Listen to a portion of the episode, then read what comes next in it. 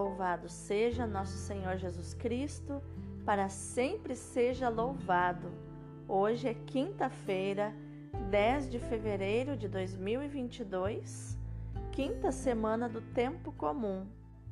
E hoje é o dia de uma grande santa da igreja, Santa Escolástica, a irmã de São Bento aquela que desafiou o seu irmão, dizendo: Quem ama mais, pode mais. Que hoje esse seja o nosso lema. Quem ama mais, pode mais. Se eu amo mais, eu posso mais. Olha que lindo! Santa Escolástica, rogai por nós. A primeira leitura de hoje é do primeiro livro dos Reis, capítulo 11, versículos do 4 ao 13. Quando Salomão ficou velho, suas mulheres desviaram o seu coração para outros deuses e seu coração já não pertencia inteiramente ao Senhor, seu Deus, como o do seu pai Davi. Salomão prestou culto a Astarte, deusa dos Sidônios, e a Melcom, ídolo dos Amonitas. Ele fez o que desagrada ao Senhor e não lhe foi inteiramente fiel como seu pai Davi. Foi então que Salomão construiu um santuário para Camos, ídolo de Moabe, no monte que está defronte de Jerusalém, e para Melcom, ídolo dos amonitas. Fez o mesmo para todas as suas mulheres estrangeiras, as quais queimavam incenso e ofereciam sacrifícios aos seus deuses.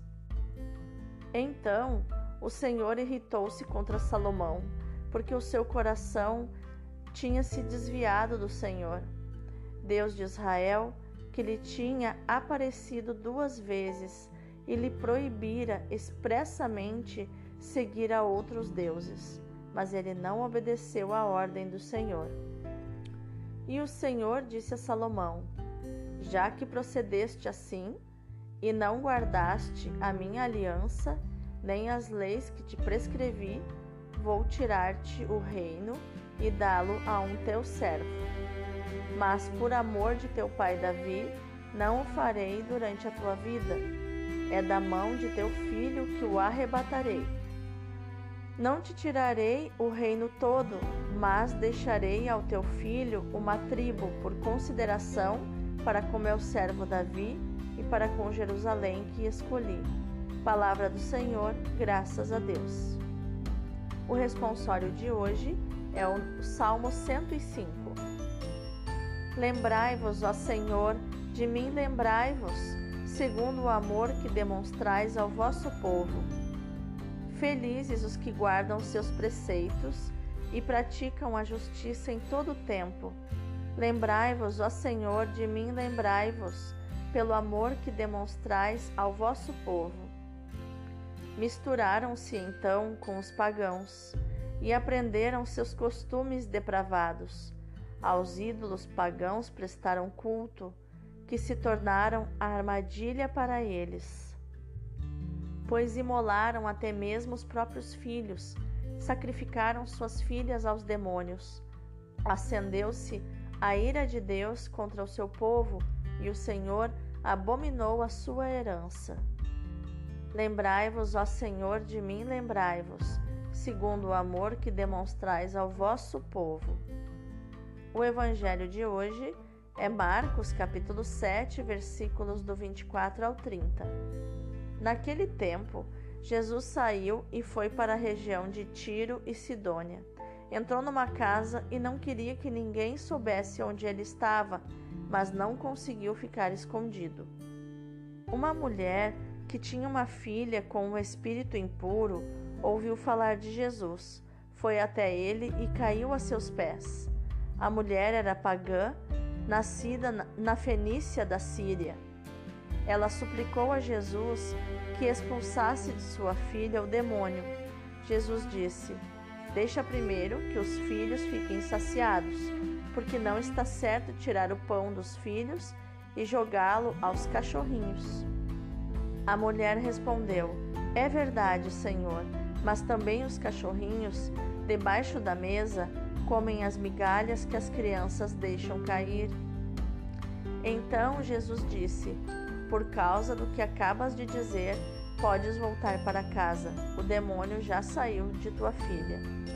Ela voltou para casa e encontrou sua filha deitada na cama, pois o demônio já havia saído dela. Palavra da salvação, glória a vós, Senhor. Então, quais os tesouros emocionais e espirituais nós podemos encontrar nos textos de hoje, no dia do nosso estudo? A primeira leitura nos mostra que o reinado de Salomão, glorioso sob tantos aspectos, teve as suas sombras que se podem resumir numa só palavra: idolatria. Havia uma lei que proibia o casamento com mulheres estrangeiras, exatamente para evitar o pecado de idolatria. Salomão seguiu uma política de alianças em boa parte baseada em combinações matrimoniais. As suas mulheres pagãs exigiam templos onde deveriam prestar culto aos seus deuses. Salomão cedeu a esses pedidos e ele mesmo e alguns dignitários da corte, bem como populares, caíram na idolatria. Salomão afastou-se do Senhor, Deus de Israel, e o Senhor o rejeitou. Em consequência dessa rejeição, acontecerá o cisma do reino, que é a divisão em dois reinos. Estes textos, escritos na época do exílio e do pós-exílio, tempos de grande sofrimento, fizeram Israel repensar a sua história em perspectiva teológica. Porque o exílio, a dispersão e tanto sofrimento e humilhação? Que fundamento tinha o anseio da restauração, da unidade e da paz do reino de Davi, tão sentido por todos? Os autores sagrados tinham uma resposta. Apesar da infidelidade do homem, Deus permanece fiel à sua aliança e à sua promessa de paz. Já no Evangelho, depois de ter curado muitos doentes e discutido com os fariseus em Genezaré, Jesus prossegue a sua viagem por Tiro, Sidom e Decápole, terras pagãs. E também aí realiza milagres. A cura da filha da mulher cananeia, que escutamos hoje, e a do surdo mudo, que escutaremos amanhã. No diálogo com a mulher cananeia, emerge a tensão entre o papel proeminente de Israel na história da salvação e o universalismo da mesma salvação não só os filhos, os judeus, mas também os cães, os pagãos, segundo a metáfora, são chamados à salvação. A única condição é escutar a boa nova e acolher Jesus como Senhor. Dizes bem, Senhor, exclama a mulher. Em atenção a essa palavra, Jesus lhe diz: Vai, o demônio saiu de sua filha. A fé da cananeia dissolveu a tensão e alcançou-lhe o milagre. A filha foi libertada do demônio. O diálogo entre Jesus e a mulher aparecem as expressões pão dos filhos e migalhas dos cachorrinhos. É já um anúncio do milagre da multiplicação dos pães que Marcos narrará pouco depois, no capítulo 8, do 1 ao 10. Jesus também continua a rebater com palavras e ações o legalismo dos judeus, dando atenção ao mundo e à cultura grega. Não esqueçamos que Marcos escreve para uma comunidade cristã grega.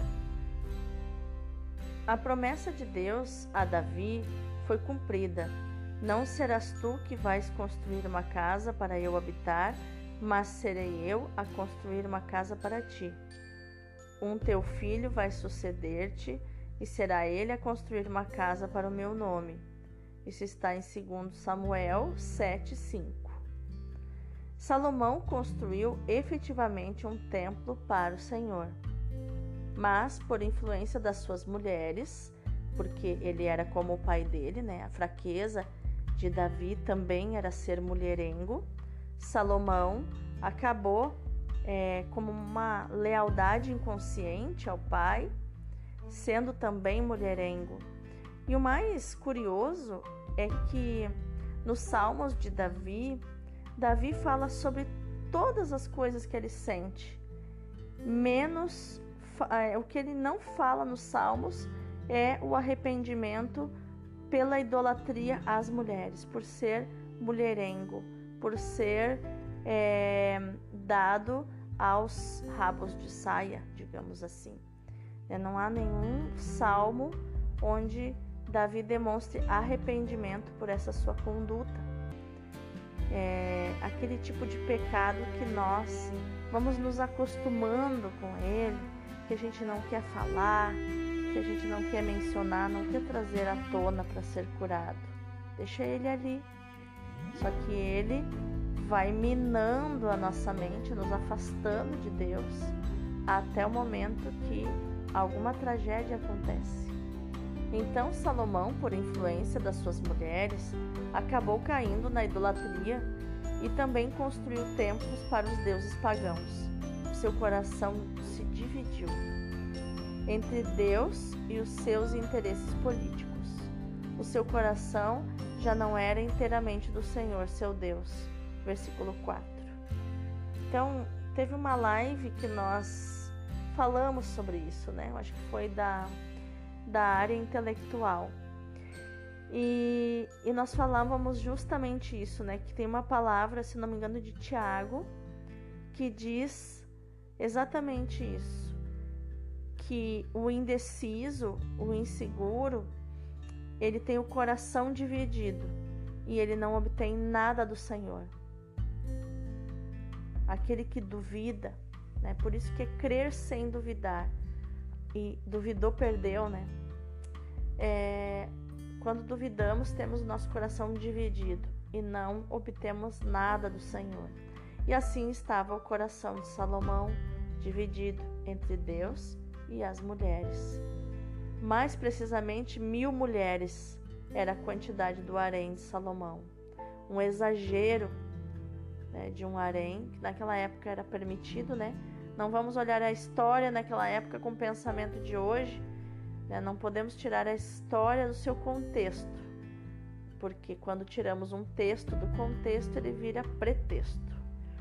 Então, precisamos imaginar como eles se sentiam nessa época. As tentações de Salomão continuam atuais também para nós. É preciso grande fortaleza de alma para resistir e permanecer fiéis a Deus.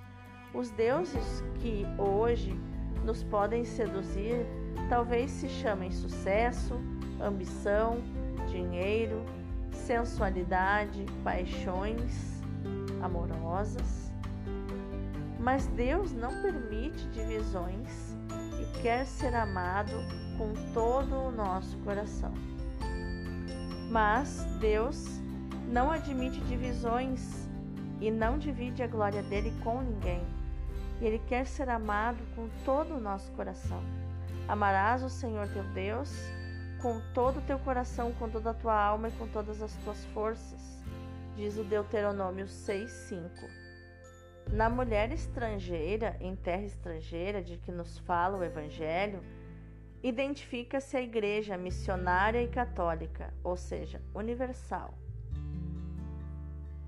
A igreja estrangeira no meio dos estrangeiros, pobre entre os pobres, continua a obra da encarnação. Como Cristo assumiu toda a humanidade, também o cristão se insere e se compromete no esforço da humanidade que tende para sua plenitude, no movimento do espírito humano que tende para Cristo. Trata-se de um movimento de inclusão, de integração, de assimilação da humanidade na humanidade de Cristo.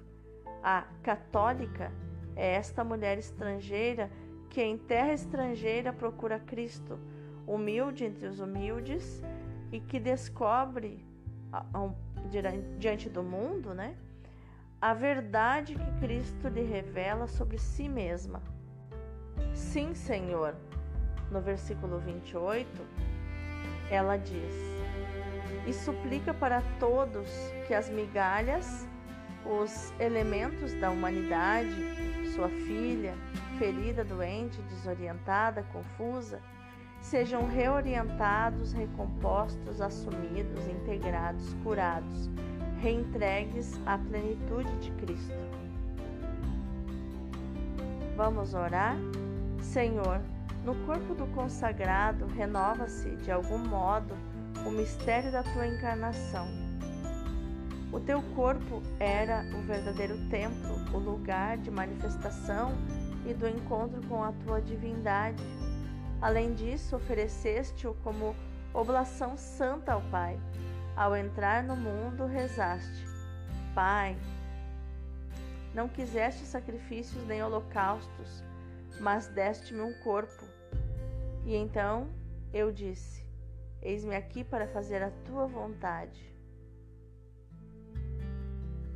Em ti, Senhor, o cristão é também templo de Deus e sacerdote chamado a oferecer sacrifícios, a começar pelo sacrifício de si mesmo. O consagrado, de modo particular, faz do seu corpo uma oblação santa, realizando de modo permanente a exortação de Paulo: oferecei os vossos corpos como sacrifício vivo santo e agradável a Deus.